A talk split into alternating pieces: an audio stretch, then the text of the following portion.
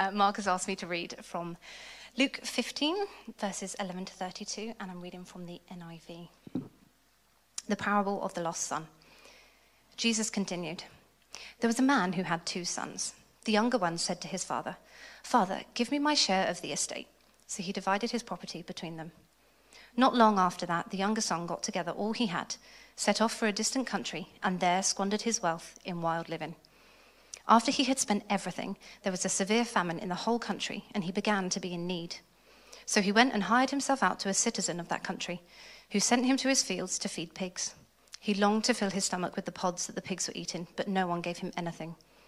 When he came to his senses, he said, How many of my father's hired men have food to spare, and here I am, starving to death?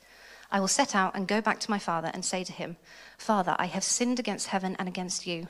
I am no longer worthy to be called your son. Make me like one of your hired men. So he got up and went to his father. But while he was still a long way off, his father saw him and was filled with compassion for him. He ran to his son, threw his arms around him, and kissed him. The son said to him, Father, I have sinned against heaven and against you. I am no longer worthy to be called your son. But the father said to his servants, Quick, bring the best robe and put it on him. Put a ring on his finger and sandals on his feet. Bring the fattened calf and kill it. Let's have a feast and celebrate.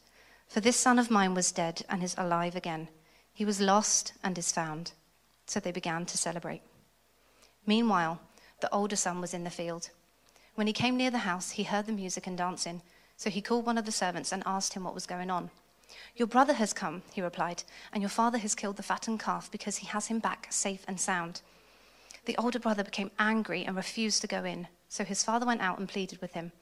But he answered his father, Look, all these years I have, been I have been slaving for you and never disobeyed your orders. Yet you never gave me even a young goat so I could celebrate with my friends. But when this son of yours who has squandered your property with prostitutes comes home, you kill the fattened calf for him. My son, the father said, you are always with me, and everything I have is yours. But we had to celebrate and be glad, because this brother of yours was dead and is alive again. He was lost and is found.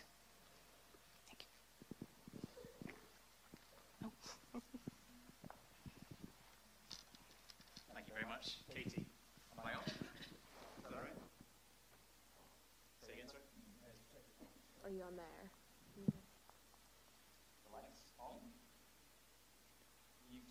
That'll be the clue. There you go, yeah. Brilliant. Um, thank you very much for having me here. It's been my privilege to work alongside Chris and Katie for a number of years, and I have seen in them both such humility and a desire to see Jesus center stage. It's been an absolute joy, and I'm so delighted, so delighted that Chris is taking over as director of the Christian Unions Ireland. And thank you for your support for them both, for standing with them, for encouraging them and praying for them, not just today, but as the days, weeks, years go by. And it's a privilege, too, to be at a, a, church called House. And actually, when we started, before the band started, before we started singing, there was a Welcome Home uh, banner, wasn't there, on the screen behind. And I wonder what springs to your mind when you think of the word home, because a home is more than just a house, isn't it? Chris and Katie work with students, and for students, a home is a place where the central heating is always on, and, and clothes get washed almost overnight, uh, and the bins aren't overflowing. It's almost magical what home is. I remember as a student coming home, and um, the fridge was almost overflowing. And the amazing thing was that you would open it and you would eat stuff, and the next day there'd be more stuff in there. It was like something from Hogwarts. It was just great. But of course, a home is more than just that, and a home is more than just a house, isn't it? A home is a place of belonging, of being yourself, of, of relationships, of, of the place where you don't have to make up, you don't have to wear a mask.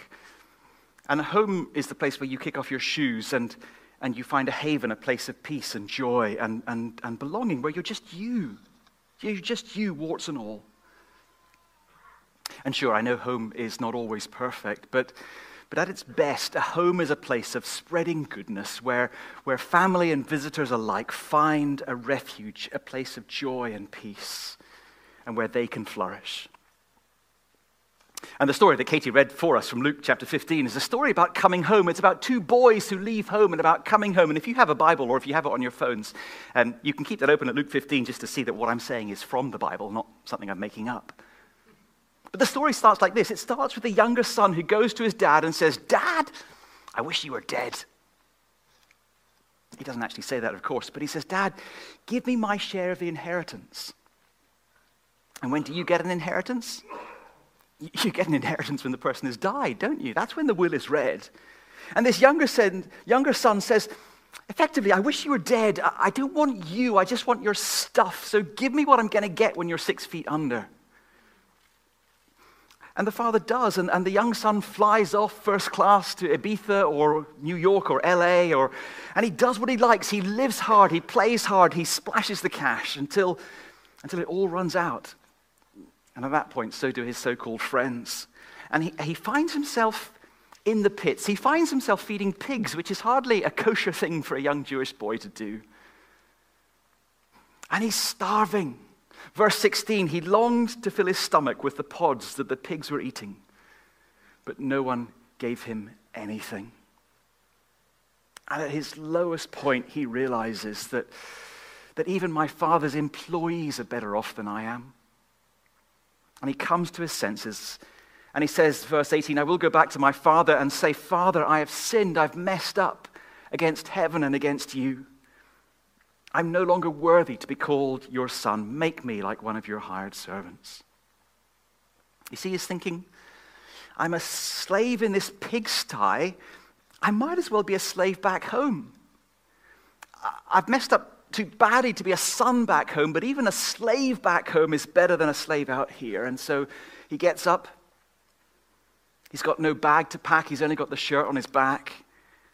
And he leaves the pigs and begins the long walk home. And you can maybe picture him now, a little bit older, a little bit wiser. He'd flown out first class, the world at his feet. He's trudging back barefoot, smelling of pig muck. And he's practicing his speech under his breath Father, I've sinned. I've messed up against heaven and against you. I'm no longer worthy to be called your son. Make me like one of your hired servants. And then Jesus tells one of the most amazing verses in the whole Bible. This father had sold his farm for this boy. This boy had wanted his father dead, but verse 20, while he was still a long way off, his father saw him and was filled with compassion for him. He ran to his son, threw his arms around him, and kissed him. And then the son starts his speech Father, I've sinned, I've messed up against heaven and against you. But the father's running towards him to embrace him. I'm no longer worthy to be called your son. But his father interrupts him. Bring the robe, bring some clothes, bring a ring for his finger, bring him shoes for his feet. The son doesn't even get to finish his speech. He doesn't get to the bit about the hired servant. He doesn't get to ask to be a slave. Because his father interrupts him and says, Kill the fatted calf. We're having a party. Cancel the pot noodle. We're having steak. This, my son, was dead but is alive again. He was lost but he's found. And he wraps his arms around his son. Is that what you think God is like? Is that how you imagine God would behave? Because let me tell you a different version of this story we know that there was a very similar story that was told by the rabbis, by the teachers of Jesus' day. And, and perhaps when Jesus began his story, perhaps when you first heard the reading to this morning, you thought, oh, I've heard this one before. I know how this one ends.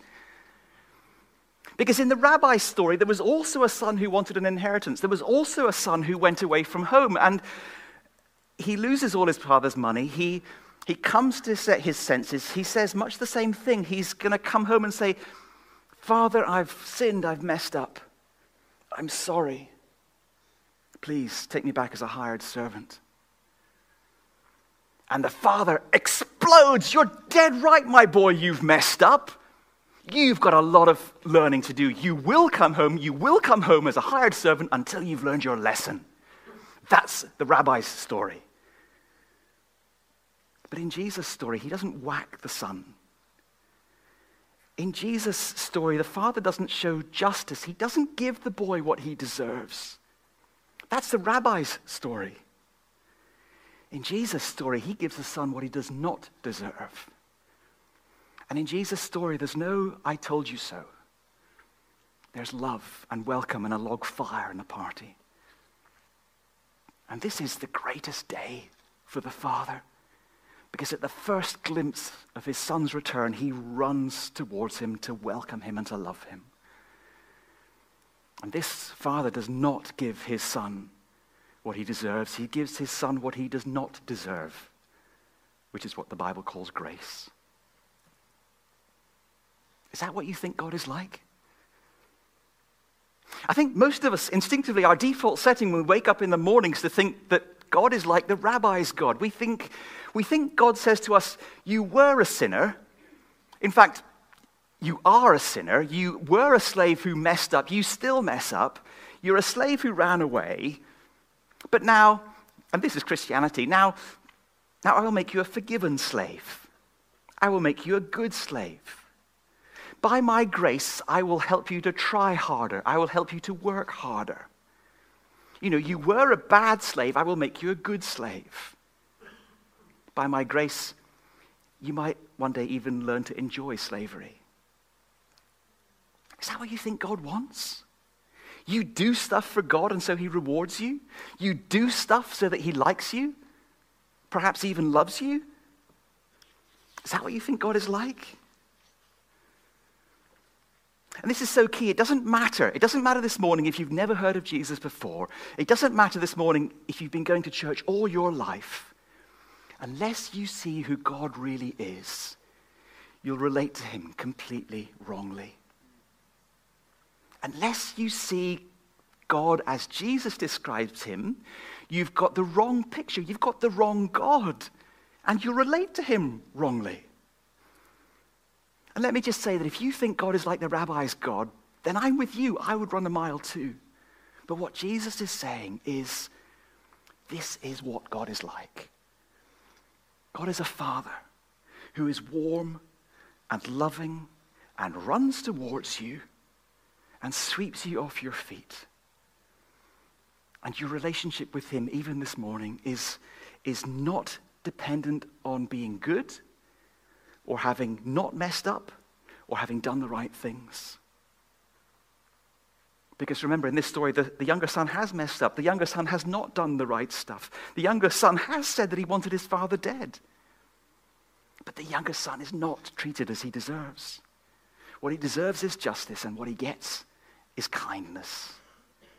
He doesn't get what he deserves, he gets what he does not deserve, which is what the Bible calls grace. Is that what you think God is like? Because most religions in the world don't think that is what God is like. Most religions in the world think that God is a God that you first do stuff for and then he rewards you. And a religion is where you sacrifice a goat, or you pray a certain number of times, or you go to church twice on a Sunday. And in return, a grateful God gives you, gives you health or wealth or paradise. In other words, religion is where you get what you pay for.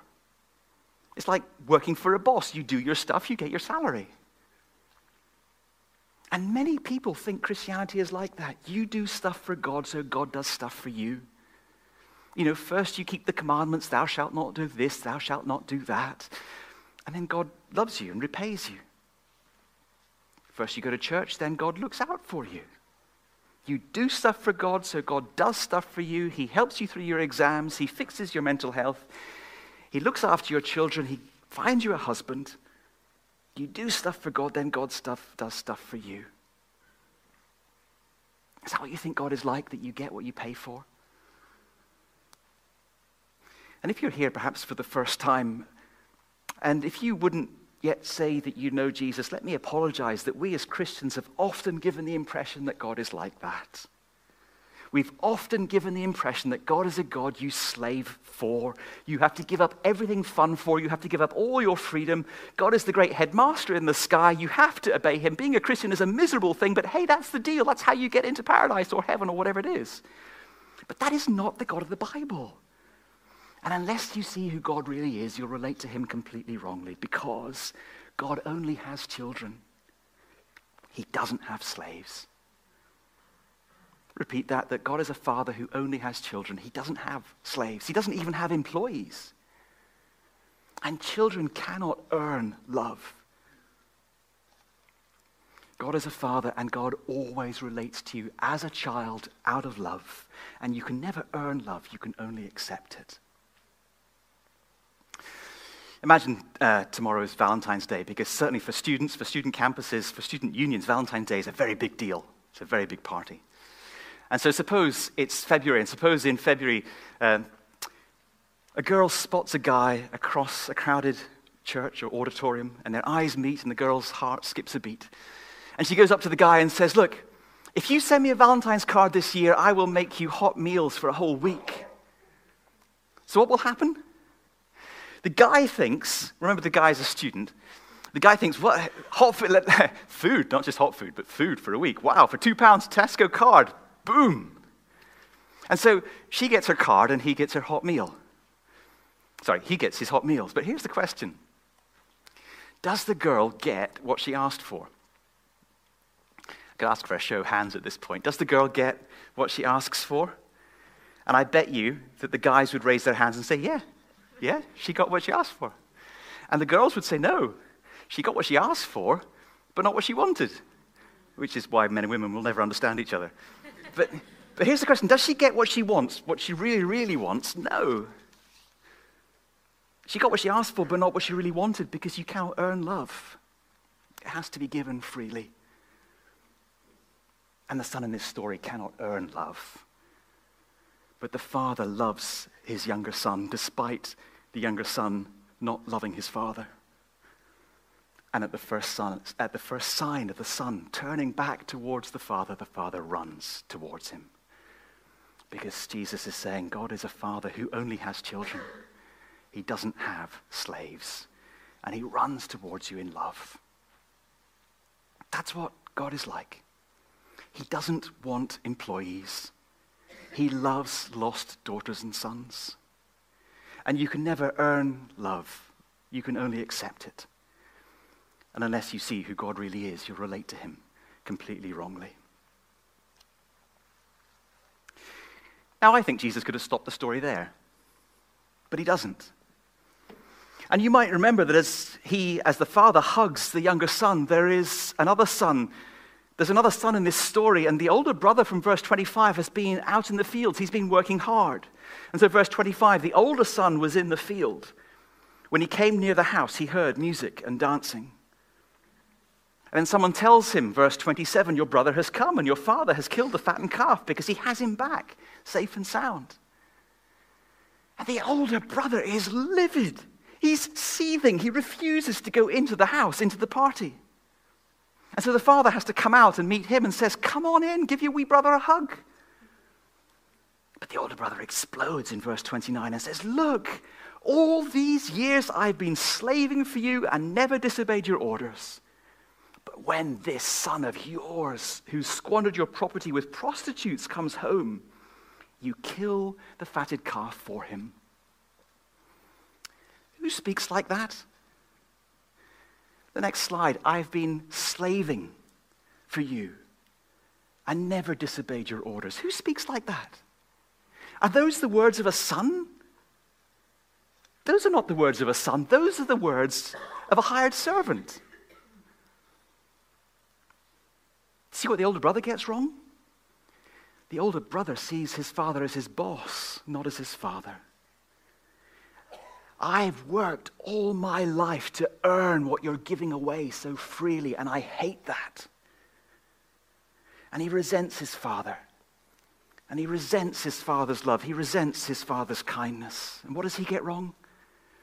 He doesn't see his father as his father, and so he relates to him completely wrongly.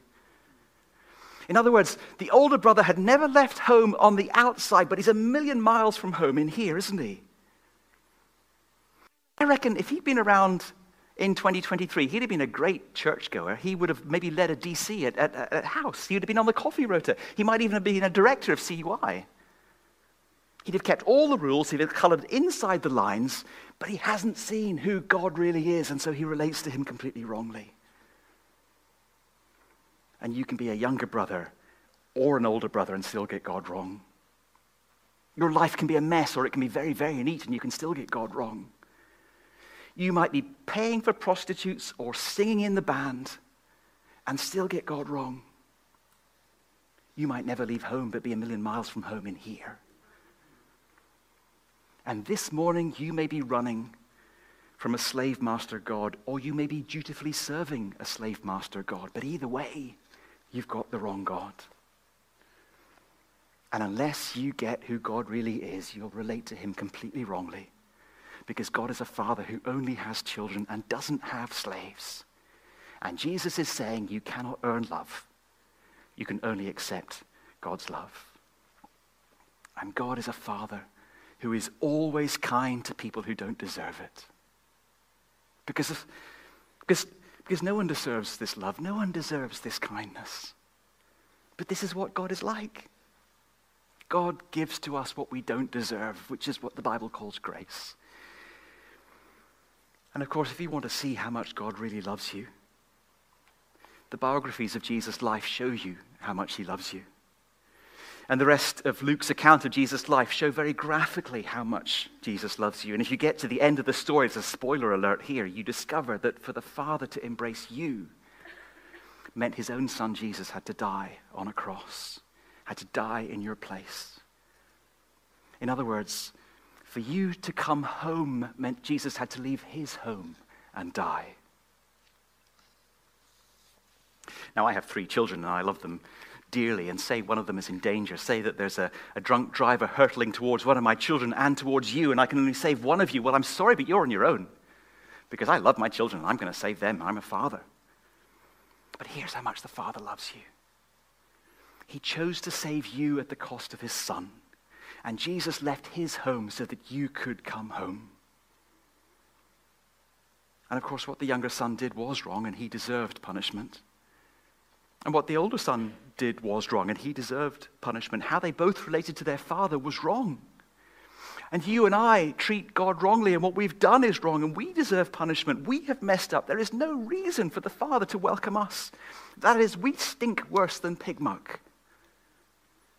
But Jesus took your place, took all your mess, all your mess, the Father took what you deserved and put it on his own Son, the punishment on his own Son. And Jesus took your place so that you could take his.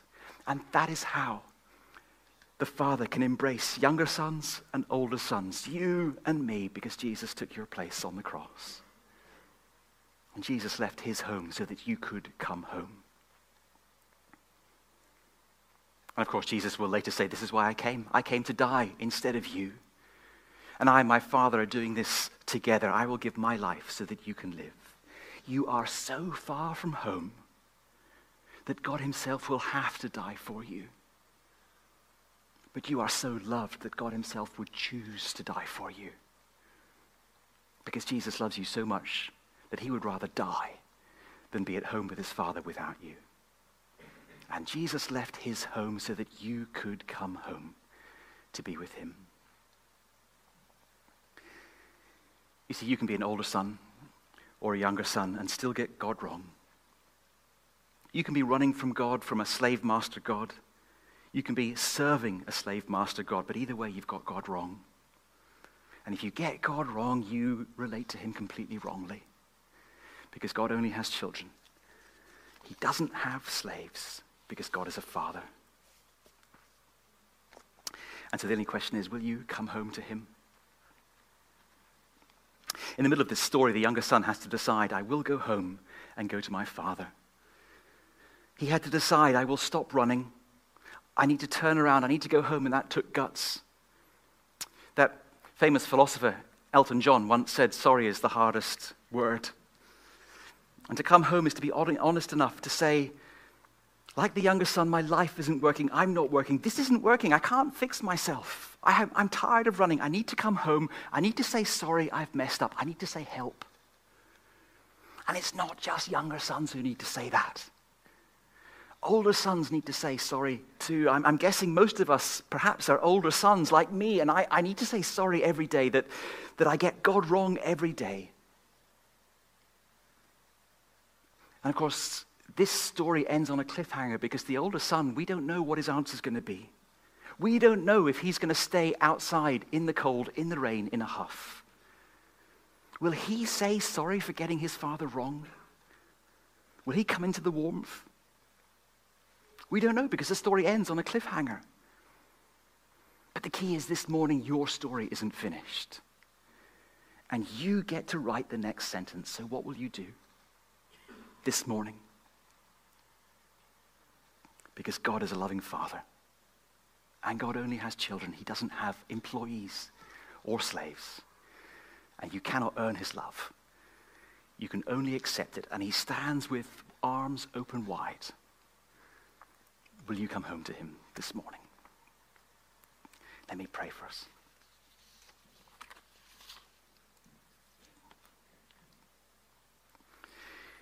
Father, we're sorry, I'm sorry that I am an older son. I'm guessing many of us here are older sons, and, and we find this hard. Because on the outside, we try to look very sorted, but in our hearts, we just don't get how kind you are. And we find it hard to admit that even this morning we smell of pig muck. But we pray, please draw our hearts to see who you truly are, to see how, how loved we are, so that we would run home to you, to see how loved we are, that, that we would love you in return. And so we pray, bring us, bring us closer to Jesus, make us more like Jesus as we walk closer with Jesus. Because we ask in the name of your one and only Son, Jesus Christ, who died for us. Amen.